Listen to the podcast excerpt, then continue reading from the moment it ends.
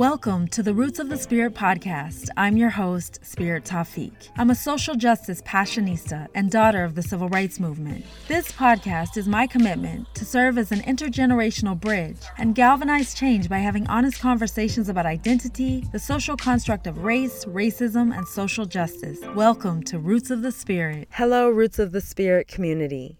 I'm releasing this episode on the last day of June, which happens to be the last day of Gun Violence Awareness Month, which is at the core of today's conversation. However, I refuse to allow the topic of gun violence to be confined to one month of the year, so please spread the word about this episode in honor of gun violence awareness, which really needs to be 365 days a year. As it relates to this topic, my guests on today's episode are two phenomenally courageous men, Namel Norris and Rick Velasquez, talented hip hop artists and motivational speakers in wheelchairs as a result of gun violence. I interviewed Namel and Rick a few weeks ago, and their stories have been heavily on my mind ever since. Violence, and in particular gun violence in the United States, is such a normalized epidemic that we are thoroughly saturated yet so desensitized to. Our courageous guests have decided to use their experiences with gun violence to speak up and make a change, to shine light on the sickness that is gun violence, and advocate for people with disabilities through various mediums, one of them being hip hop, which they are both passionate about. On that note, stick around at the end of the episode to hear Four Wheel City's song titled Welcome to Four Wheel City. The content and discussion in this podcast will necessarily engage with gun violence, ableism, and experiences of emotional and physical trauma. My intention is to provide a platform from which we can engage bravely, empathetically, and thoughtfully with difficult content. Welcome to the Roots of the Spirit podcast, Namel and Rick. It's a pleasure to have you both on the show. Great to be here. I'm not sure if you recall, but I met you both at a community outreach event, and it was a street fair hosted by the Chinatown Business Improvement District in 2016. I was out mm. there representing the Smithsonian, which is where I was working at the time, and you were performing that day. Yeah, we, we both remember. I remember. Yeah, I do too. We didn't forget. That's cool. I'm just curious because every guest that I have on the podcast, I love to be able to provide a point of reference on how we met to connect like the social justice community. But I remember having such an enriching conversation with you both, and I was really inspired by the work that you're doing around putting an end to gun violence, disability awareness, and also you're a hip hop group. I follow Four Wheel City on social media, and June is Gun Violence Awareness Month. So I've been following some of the activities that you've been involved in, the fact that you're out in the community wearing orange, you're doing performances. So I really want to dive deep into that. But first, I want to go back. I will start with Namel. Can you give me a snapshot of mm-hmm. where you were born and raised and what life was like in your family and community? Well, I was born in the home of hip hop, the Bronx, raised there, South Bronx, 169, 170. The nine is what they call it, Washington Avenue, Third Avenue. Well, my mother, she me, my younger my two younger sisters. I was only boy growing up. Um, my neighborhood, my friends, you know, just just a young kid. Any other in the projects there, just trying to get into um going to school, playing basketball, then on the other side hanging out in the streets with my friends, you know, getting into the neighborhood stuff that kids grow up getting into and that was pretty much my life until this happened to me. Just trying to find my way in the streets and also, you know, going to school and um rapping. I've always been rapping since I was like twelve years old. So I was also pursuing my music career even from a young age with my group Nova and Elite Cartel. At the time that was that was um my dreams. And just a young kid just doing a normal thing. Nice. Thanks, Namel. How about for you, Rick? Where did you grow up and what was your journey? I was born in Honduras, Central America. When I was 15, me, my mom, and my sister, we migrated to the U.S. looking for the American dream. So I had to learn how to adapt to a new culture. I was coming from this, I was speaking Spanish culture. I had to come in, go to school, and learn a new culture. It was, it was, it was hard at the beginning. Then I, I got the hang of it, and I went to high school. I always had the love for the Bronx. I had a cousin that used to go to Honduras every summer. He would always tell me things about the Bronx, the U.S. So I kind of knew a little bit when I came. So it, it didn't take me a lot to adapt to a new culture. And I went to school like a normal kid. And I got a part-time job. I was a normal kid, learning new things every day. Now I'd like to talk about what school was like for you both. Let's start with you, Namel. What was your experience like in elementary, middle, and high school? In elementary school is where I started like getting involved in music because I went to a Catholic school that was also a music performer art school, like St. Augustine, and they had us playing instruments when we when we were young. So uh, school for me from younger was also a lot of music was involved because I was playing the guitar and electric bass. We had a chorus. We could do like concerts, at least two or three a year. So it was a lot of like performing. And then when I went to high school, I kind of got away from it a little bit, but it kind of feel like I doubled back now. And then my last year of um, high school is when, I got shot. So I had after I came home from the hospital and everything, I went back to high school in a wheelchair, and so that was a whole different experience from previously. That that school experience was had had more so to do with me finding myself. It was still social aspects to it, but I think it was more me just still wanting to get out and be social through the years, I finished high school. Then I went to a two-year college, got my two-year degree. Then I went to get a bachelor's. And through that process, I just learned more about what I wanted to do more in life and how to use school to do that, which was like music and um, also getting a job with the city, working with 311 for a little while. So I started using school more to navigate what I was trying to do in life. Rick, can you describe your educational experience as well? I did all that back home. When I came here, they put me on um, the ninth grade. And then from there, I went to the 10th, 11th, 12th, and I, I was learning as I was going, adapting to a new way of life, new culture. So I was just learning different things.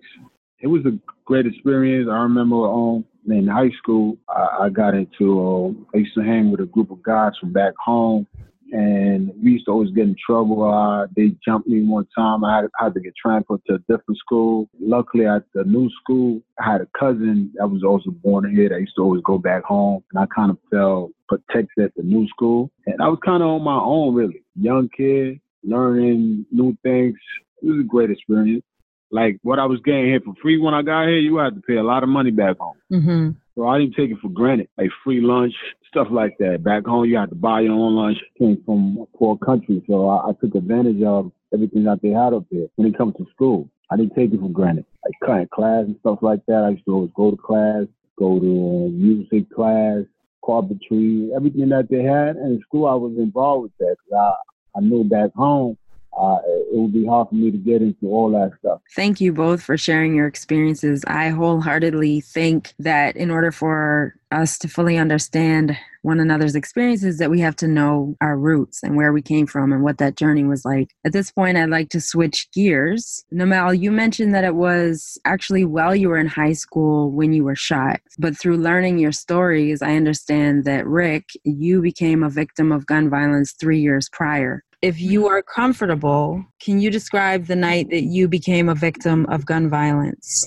Oh, it's, it's a night that sometimes I wish I, I I could just erase out my memories. And doing stuff like this, it always bring me back, which I'm not really uh, a fan of doing interviews a lot because it always takes me back to that day. And it's, it's a day that I always try to forget. Please do know that I want to be the utmost respectful and if talking about this is not comfortable for you, then we can take the conversation in a different direction. No, no, no, no. I, I, will tell you, it's just it was uh, it's the honest truth. Because every time I have interviews like this, it takes me back to that moment. It's a, a moment that I don't even want to think about sometimes. Yeah. But um, it was um, I was in the 12th grade at this um high school in the Bronx, and um, I was walking home from school. They had a, a, a party, like a senior party around June. So I went to it and then me and a couple of friends, then I had to go. I had a part-time job. I used to work at this fast food restaurant in the Bronx called White Castle. So I had to go to work the next day. So my friends went to a different party and I decided to go home and rest for the next day. So I had to be at work at like early in the morning. So I went home. So on my way home, I'm walking and I just saw like a commotion, people running. And the next thing I heard was gunshots. I'm I'm on the floor bleeding. They took me to the hospital. I I, I felt it felt like a nightmare, like a dream. And then uh, it took me to Jacobi Hospital in the Bronx. And they they told me I couldn't, I wasn't gonna be able to walk anymore. And at this time, I, I just I was just thinking the pain I was feeling, the worst pain I ever felt. I wouldn't wish that on, on my worst enemy or nobody. And at the time, I had a girlfriend that she was pregnant. She was like four months pregnant with my son. So it felt like a movie. And uh, I remember she came to the hospital to see me and she said, please don't die on me. So from that moment on, it wasn't about me anymore. It was about this child that God had blessed me with. So I had to um, be there for that kid. And it became about him. It was everything about him. That gave me strength to fight back and do the things I've been doing since that day. They took me to Jacobi Hospital. I was there for like almost a month. Then they transferred me to another hospital in Manhattan called Mount Sinai Hospital. I was there for another month. And then from there, my house, my apartment wasn't wheelchair accessible. So they took me to like a nursing home where I was there for almost three weeks until my sister, my older sister, decided to bring me home, even though her apartment wasn't wheelchair accessible. She didn't want to see me inside the nursing home. I, I, I, the age that I was and, and everything that, that I was going through at, at the time, she felt like it, it was too much for me. So she brought me home and, and I stayed with her for like six months until me, me and my mom, we we had an we got in a wheelchair accessible apartment the projects in the Bronx where I'm still staying today. Rick, your courage is immeasurable, and I can't thank you enough for your bravery to share your story. Namel, just to echo what I was saying to Rick, I'm completely open to where we take this conversation. As uncomfortable as it is, like Rick and I, we know like the fact that we get opportunities to do it is like bigger than us, you know. So we talk about that a lot too. That you know, it's not just our story. Sometimes it's like we still here for a reason. So like we gotta, we kind of have some responsibility sometimes to own up to that because it comes with a lot. But we also get a lot of opportunity to do it at the same time, which is which is a blessing too. And that's that's what it is sometimes. But my story is like when I was 17, um, my cousin accidentally shot me playing around with a gun, which was like what led up to that moment um, was kind of just the lifestyle we was living at the time, like running the streets, when I have guns, do bad things. So that gun, that day it happened, we were kind of sharing it at the time. I, I forgot where he got it from, but we was living together like my brother. And um, one of one of our friends that we, we used to hang out with asked to borrow it and he came back with it and you know started inquiring about the safety on the gun which at the time thought it was on the gun. It was during my sister's like sweet 16 party that my, my mother was throwing in my house. And we in the room playing around with a gun and then it went off. My cousin was like start waving the thing it was on safety, but I guess it wasn't. This bullet like struck me in my neck and that's how I ended up paralyzed. A lot of my family was there. So it was kind of like a moment where I stood still for a lot of people. It wasn't just like me. It was like everybody had to share that moment and um, take that chaos thing. The story of my journey since then, and then, you know, me and Rick having that same thing in common, like the way it happened to both of us, not necessarily being like a direct thing, like kind of accidental or mistaken or whatever the case, but it's like something we share in this story and this journey that when we do Four Wheel City that's like connected like that way too because people don't always think about it that way when they think about guns and gun violence. It's, a lot of it's layered with a lot of different stories and crazy things that happen to people that people got to be made aware of Thank you to you, Namel, as well, for your courage. It's brave of you. It's brave of you both. That is why I wanted to speak with you because of the fact that you're using your platform to shine a light on the epidemic of gun violence and have become disability advocates. So, how did you initially meet? I met the male mother first. Uh, it was uh, it was my son's birthday, and um, and we I had ordered some Domino pizza, so I went downstairs to go get it. When I was leaving my building, it was a group of ladies sitting in front of my building. So I'm coming out the building, and this beautiful lady approached me, and she said, hey, "Can I speak to you um, um for a minute?" She introduced herself, said her name was um Vanessa Norris, and she had a son named Mel. And she briefly told me um, what had happened to him, that he was in the hospital, he was in a chair like me, and he didn't know anybody else in the wheelchair if I wouldn't mind being his friend. So I said, of course not. So I gave his mom my phone number, and then I think the next day he gave me, um, he, he called me. It was more for support, really, just to ask questions about being in the wheelchair because I have been in a wheelchair three years prior to him being in a wheelchair. So I had a little bit more experience than him. Mm-hmm. Then when he called me, he was at, we were just talking about random thing like wheelchair thing. It wasn't even about music when he called, asking me questions about how you do this, how you do that that's how our relationship started really it was it was for moral support can you talk about some of the questions and some of the things that you had to learn and deal with and like what you learned over those three years that you were able then to articulate to namel Luckily for me, when they took me to Jacobi Hospital in the Bronx, there was this guy named, named Jimmy. Is I, I remember he was from he's from Jamaica. He was also in the chair. He just happened to be in the hospital around that time. So I got introduced to him around that time, which was very helpful to me because I didn't know anybody in the chair. So he kind of was telling me about good things and the bad things. Sometimes it's gonna be hard. You gotta take them one day at a time. Things might get better. You never know when you when you get hurt. Sometimes thing about the spine is when it heals, the nerves come back. You might walk again. It's like a waiting game really. So you always have your hopes up. It was just three years in, so my injury was incomplete, which means some of my nerve was still work working. I was able to move my leg, wiggle my toes. I have feelings on both legs, so I always had hopes. I, and, and like like I said earlier, my girlfriend was pregnant, so that was my motivation. So I didn't have any time to think about I'm in the wheelchair now. My life has changed so drastically. I know it did. I couldn't focus on that. My main focus was being there for my son, being a father, and and, and doing what I had to do for, for, for him. So that gave me strength. Yeah. So when I met Namel, I, it was around that time where I had I had all the energy in the world. I wasn't thinking about, oh, I'm in a wheelchair now. I feel sorry for myself. Nah, I couldn't think like that. So Namel, your recollection of meeting Rick? It was pretty cool. Like I um I just remember, like you said, I remember calling him. Remember my mother coming to give me the number. But it's so funny because I actually seen Rick before that time. Like when I think maybe my first couple of days being home, I seen him going into his building, and I like turned my head fast because I didn't want to see because I didn't want to see me because I think at the time I had just came home and I where I was at in Burke Rehab it was like I didn't see like maybe when I first got there was this one guy. His name was Lamont, and he was cool. He was like the only young, like black urban type kid that I seen at the time.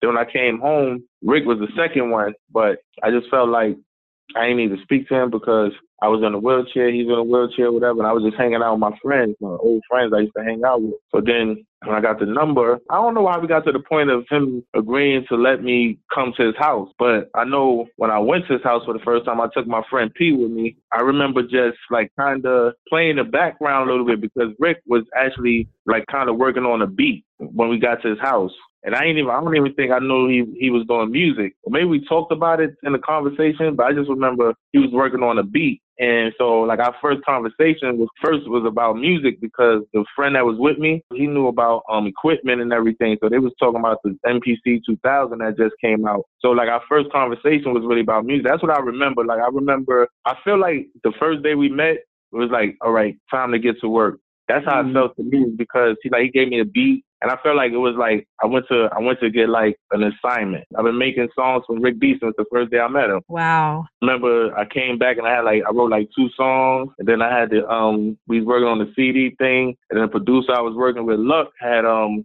he had, he had gave us a four track, so we on the microphone, so we could start recording. And that's how we started recording. Because in the other studio I was going to with the people I was working with before, it was like up this long hill, and it wasn't wheelchair accessible. So Rick, his house being right there, him him working equipment, it was like it was like a blessing because it got me right back to what I wanted to do. So one of the themes that has run through all of the conversations that I've had up to this point, whether we're talking about disability activism or trying to uproot racism. One of the ongoing themes is representation. What is your vision of representation and why that matters for young people to see themselves represented? I feel like that's actually very important to me. That's why a lot of times from when we first started doing that, we try to stay authentic to like the way we look and we we be in a lot of different um environments and different places where people don't look like we look. They don't dress like we dress where we come from. But we go there and we we try to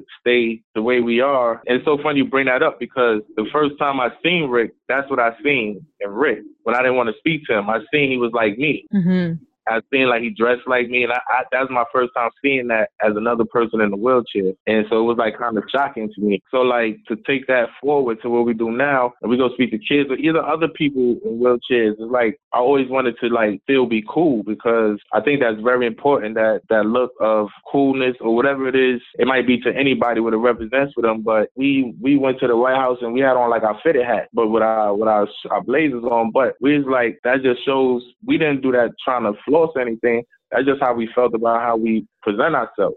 Mm-hmm. To us, it's like sometimes we don't even know what we're doing in the moment. But when we look back at a lot of stuff, we like that's important because I go back to like somebody like Russell Simmons who always like wore his hat and stuff or things like that. It always connected to me because I felt like he was doing something and he had to change who he was. And I think that's important for people to see that you can do things that's great and don't have to change who you are. I love that message. Namel, earlier you mentioned that you went back to finish high school while you were in a wheelchair. What was that like? Did you face barriers to accessibility? Actually, when I was in the rehab of state, trying to build back up my strength and everything, they I actually had a tutor for like a couple of months. So then when I came home, the school that I was going to at the time, they had just moved to a new building that wasn't wheelchair accessible. So they was like, you know, do you want a new tutor? Do you want to get a tutor that's going to come to your house? Or do you want to try going back to a whole whole new school. So that was like a real like choice for me to make. But I actually chose for them to find me a new school and try to go because I was I was always used to going back to school. I was always just used to that that routine of going to school and getting up in the morning and traveling on a train. Like I said, school is like a big social thing for me and I always wanted to go hang out with my friends or talk to girls or whatever the case may be. So I was like, you know what? I don't want to sit in the house all like winter and stuff. So let me go try to go back to school. I didn't think I didn't think I was gonna really like it. I thought it was gonna be isolating and like maybe I would have to deal with a lot of feeling like outcast and stuff. But I just wanted to see, I wanted to challenge myself a little bit and um just see um how it, how it would make out in that environment. And if I didn't like it, I could always just stop. But when I went back to high school for that last year, most of the people there were like really nice to me. That's when I was like, okay, so I could do this. And it gave me something like to strive for every day. And so I just kept I kept that same attitude as I went forward. And it, it helped build my character more so coming out my shell at the time too. Because sometimes when you have a a life changing moment or situation and like your identity is in question a little bit, you have to um be able to put yourself in spaces where you can react to see like you got to challenge yourself and react to see how your personality will handle certain things. For me, it was it was working out to where I was feeling getting getting more confident in um my ability to go out into the world. So I kept kept growing like that. And it started from going back to school. I think that was like the first, my first big challenge of like going out to the world. So for you, Rick, did you go back to school? Nah, I, I could have. I, I, didn't. I became a full time full time daddy, and I what I did was instead of me going to school, uh, my my son mother went back to college, and I decided to stay home with my son, take care of my son, so she could go get her degree. And at the same time, that's how I got um, deep into the music to learn my craft, how to um, use certain equipment, video editing uh, equipment, graphic design. That was the thing that helped Four Wheel City later on. We was doing our own thing. We was printing our own CDs. We was recording our own music, mixing down our music, doing videos. I didn't go to school for it, but I, I took the time while I was here with my son to learn all those things. That is too cool. That is really awesome. I love that. Mm-hmm. so I want to talk about Four Wheel City. You hit it off right away. You both had hip hop music in common and you started working together from the first time that you met. So take me on the journey of Four Wheel City. Let, let know start. He has a, a good way to tell his story, how we the whole thing started. Wheel City is really it really started the moment I think Rick and I met, like musically. Wheel City is an idea for people to be inspired in two ways. It was like to be inspired to not give up and to push forward and also like know that just because somebody is in a wheelchair or has a setback that's that doesn't mean they can't be talented and go out into the world and be and make a change in Four Wheel City, when Rick and I first started working on music together, that wasn't our mission. We were just really trying to make dope music and we was doing that. But then in the process of doing that, you know, we were seeing things that was um, bothering us or made us just talk and question things like stuff not being wheelchair accessible or like people that we know who were like in wheelchairs, like God bless the dead, we had a good friend who was in a wheelchair. His name was Pete Dice and he would like he would like push himself everywhere from Brooklyn to come see us in the Bronx, and we'd be talking about stuff, and he didn't know he didn't have a lot of information. Like he didn't know about getting a social security check. He didn't know about Access-a-Ride. He didn't like know so much things that we knew that we felt like like people should know. So he gave us inspiration and want to help people have inspiration to get um, get information. So that and and so me and Rick always had like a passion to help people and also like put a voice behind disability. So we we we was working together doing music, and we had our name was Four Wheel Records, and I was Tap Waters the artist, and Rick is my producer, and then um I was working on my second mixtape. I was doing a remix to uh I think Cam'ron and Jay Z song "Welcome to New York City." Instead of saying New York City, I'm flipping it to Four Wheel City because we had Four Wheel Records, and I'm like Rick was recording me, and like right in that moment, we kind of knew what it was. Just the idea of saying Four Wheel City. That's the place. That's the idea that people can get everything we wanted people to have, and we was trying to change. It's like an actual place now. Like we built a place called Four Wheel City, and it started with music. Rick and I, we didn't even know at first that we would be doing music as Four Wheel City. It was just like idea, and then we made that song "Welcome to Four Wheel City," and that was like off to the races with it because um, that's when we learned that Four Wheel City is bigger than the two of us. Four Wheel City is for everybody. It's, it's inside everybody's in every city, and the mission is to inspire people never to give up, educate the youth by experiences. We advocate for disability rights, and then we entertain, and that gave us it's a blessing because it gave us a way to um, showcase our talent as like doing music. And sometimes it, it, it, might go over people's head because they might hear some of the music and they they'll think like Rick and I this is this is this is why we do music for those messages. But really, me and Rick is just like two talented artists, and we could do whatever kind of music we want to do. But this is something that challenges us and, and, and is a voice for people absolutely beautiful the way you describe it because like you said you're two talented artists you want to create music, good music, and out of that organically grew everything else. And it's almost like, exactly. yeah, that's awesome. So, how about from your point of view, Rick? I mean, he pretty much said everything, but just to echo some of the stuff that he mentioned, we never set out to become um, motivational speakers or advocates for people with disability. We were just trying to find something to do, really. and we were um, doing music, and then we started speaking about things that matters to us now that we have a disability. Like he said, on places not being wheelchair accessible, on people not knowing about certain resources out here for people with disability. That's where we came up with the idea, like, you know what, we need to build a, a, a platform where everybody with that has disability can go there and get information about uh, how to get into housing, how to get a job, how to go back into Social Security, SSI.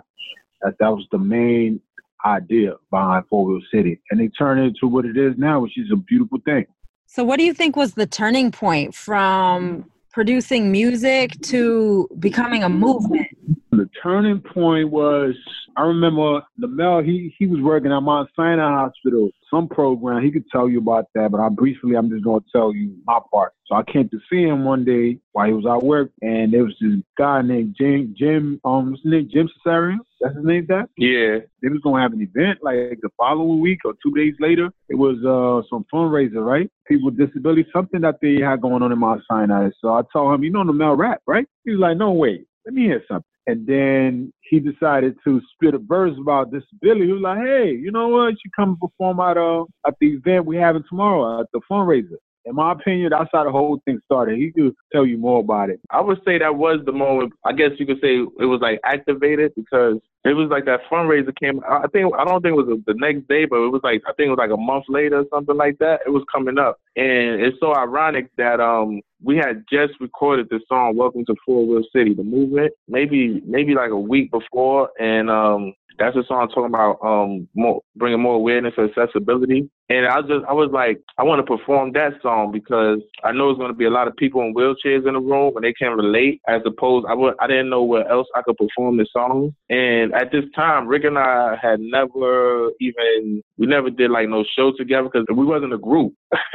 Rick just was my producer and we was working on building like Four Wheel City like for the people. But like we never we never did no interview together. We never like talked like we was together as a unit. So that song is kind of what actually brought Rick and I together. And another good friend of ours who used, to come with us all the time when we first started out manga, he used to come help us all the time. So when I got the opportunity to perform, I was like, I want y'all to come with me because this song is saying Welcome to Four Wheel City and it ain't just me. But I want y'all to be up there with me. Mm-hmm. And that's how we started like performing together. And from that moment, it was like Four Wheel City was born because after that, we got asked to perform somewhere else, the Disabilities Expo, um, somebody wanted to interview us.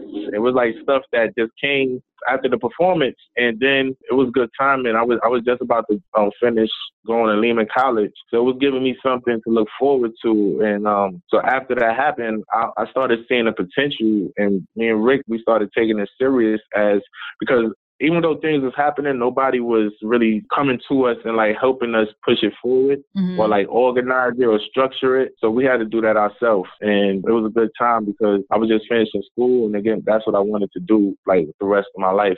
Even that song, The Movement, is so funny because that almost didn't happen. That moment almost didn't happen because I was with Rick, we was in the studio, and I was leaving. Like he had played the beat for me, and I was like, Rick, this beat is so hot, man. Like in a club, this beat would be dope. But what I would like to do is actually make a song about something, like a message, because I felt like that was missing from hip hop at the time. I felt like I didn't. I never heard a song that with that when I heard the beat that would have a message and people could actually be like bouncing to the message as opposed to just somebody just saying like like just drink or do drugs or do something crazy in the club or whatever. But I just knew that that beat was so hot that I was like, let's try to let's try to make the song about stuff not being wheelchair accessible. But then I had to leave uh, because my Access-A-Ride at the time was downstairs and the beat was so hot and I was feeling it so much. I was starting to write it a little bit. I had to leave, but the ride left, so I had to to go back to Rick. And so while I was waiting for my next ride to come, that's how we made the song. But I just wanted to really finish the song because I was really inspired by the message.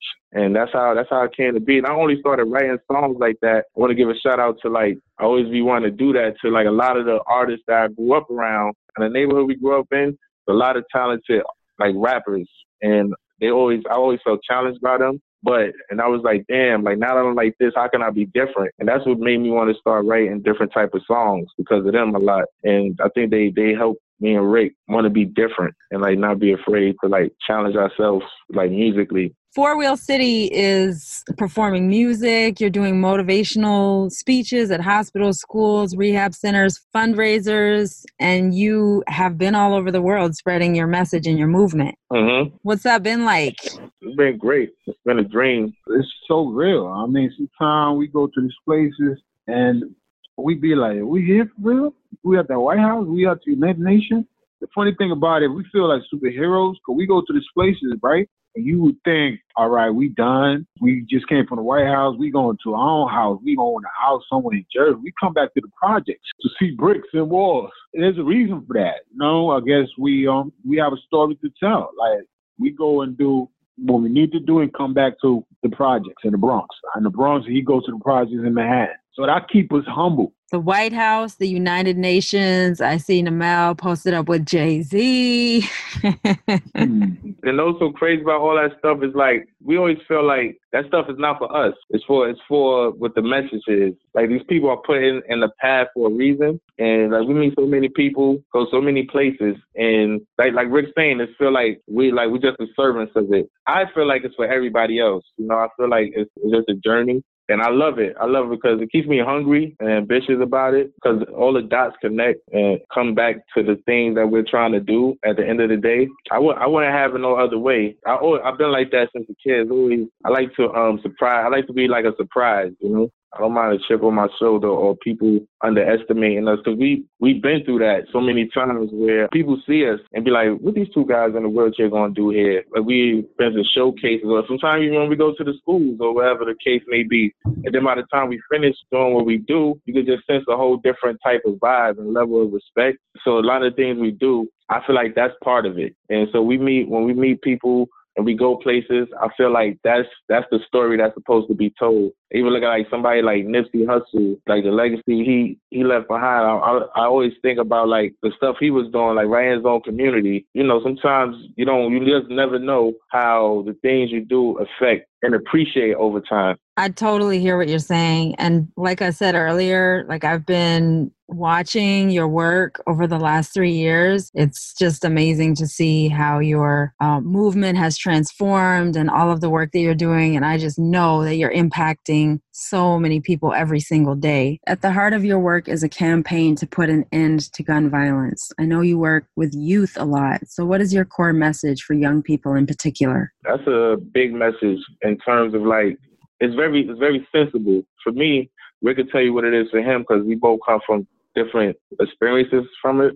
But for me, being that I came from a place where the gun that shot me was also a gun that I like carried on my hip and probably loaded the bullet that shot me into that gun if I can go in front of a kid and say that to a kid who might want to carry a gun, and just maybe that one day he might pick up that gun and be like, maybe just have a glimpse of my voice in his head, like, damn, like that guy, like, I, I heard, like this gun I'm carrying, could, like this might be the gun that shoot me one day. This bullet I'm putting in this gun, that might be the bullet that shoot me one. Just to have that that thought planted and like a young person head, I think is important. And then on the flip side of that, that's that's the scary part. But the I think the hopeful part about me and Rick is doing is that that's not it. You know, we don't we don't we didn't give up. So it's like that other side of it is like not to make excuses, and you can make your dreams happen.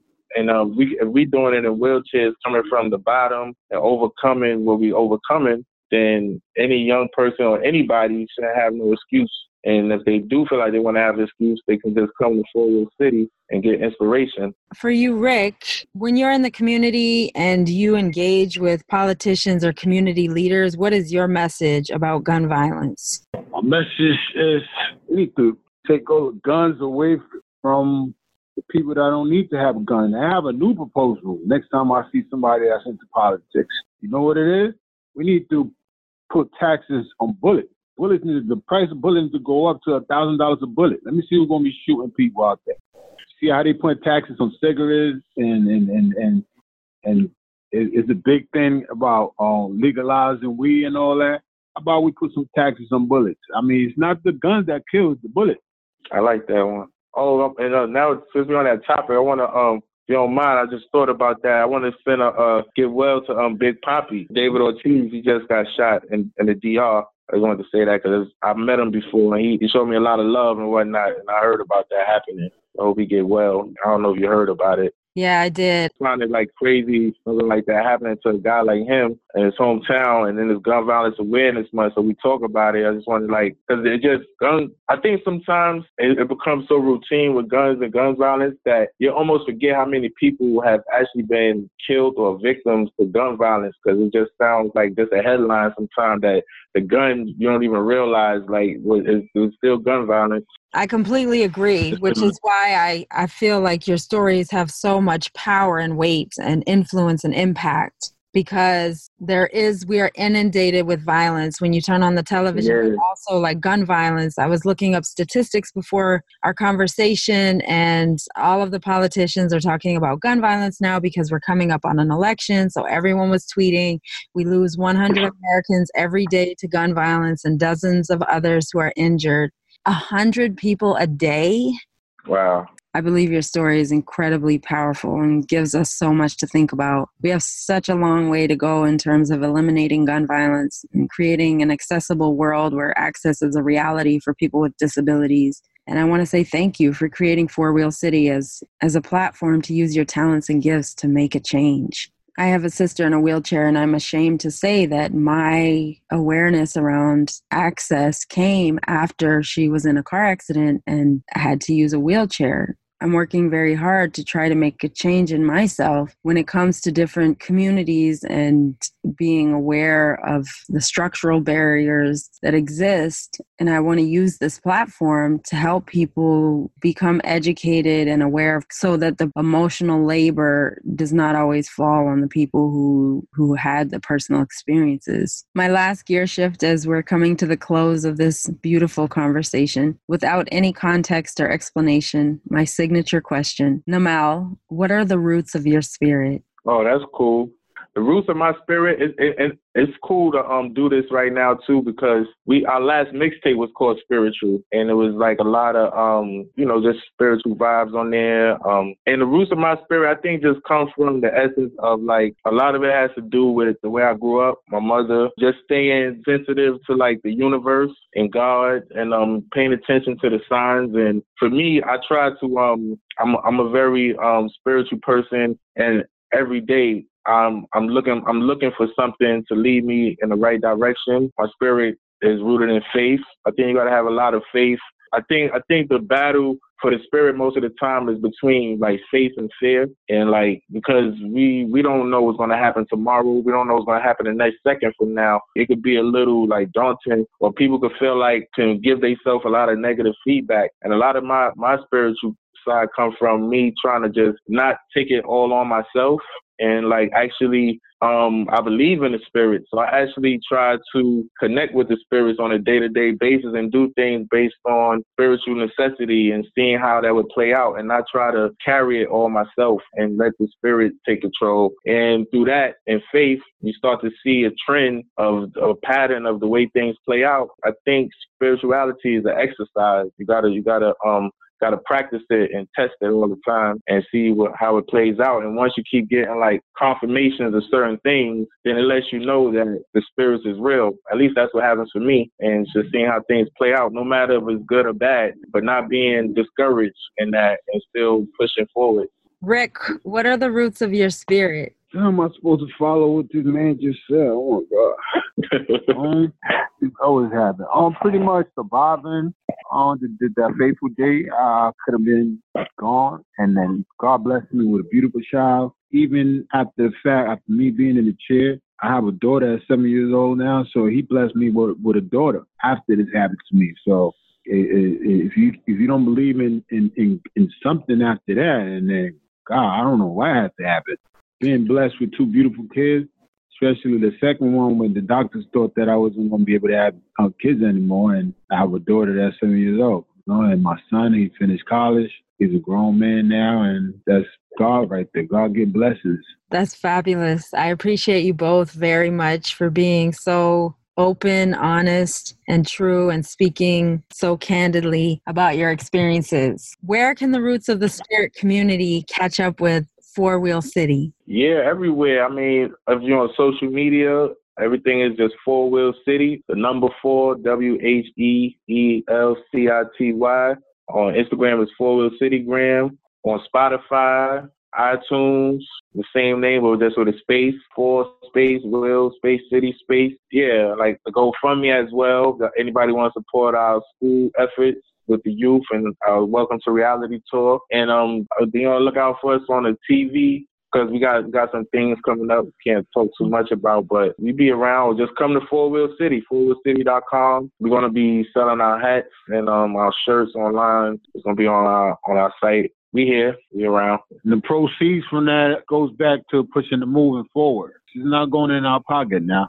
Well, I thank you so much. And I know that the Roots of the Spirit community will be so glad to hear your story and will support the movement in any way that we can. Also, thank you guys for blessing the Roots of the Spirit community with your song, Welcome to Four Wheel City, which will play at the end of the episode. Thank you, Namel, and thank you, Rick. I really appreciate it. Thank you. Yo. Tired, man. Get this car to start. Yeah. Four Wheel City. Alright, let's roll. Let's go. Drop that. Coppers over us. They watching. They don't want us to be a part of their city, man. They pull all these steps, man. All these curves, we can't get all good though. All these inaccessible stores. Four Wheel City. Resilient. They don't want us here.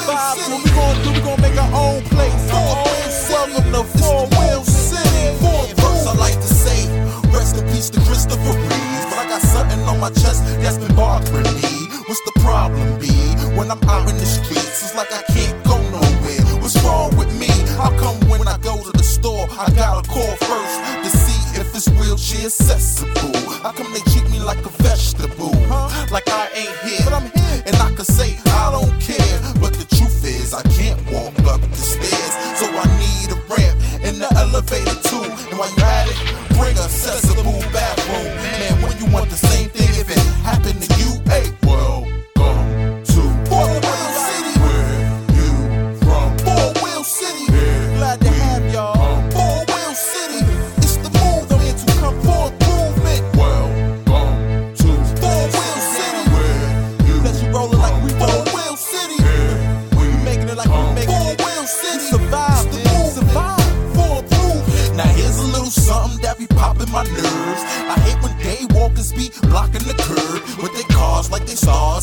watch and observe. Like, excuse me, sir, can I cross the street? Can't you see I'm in the chair? Cause I can't move my feet. Why you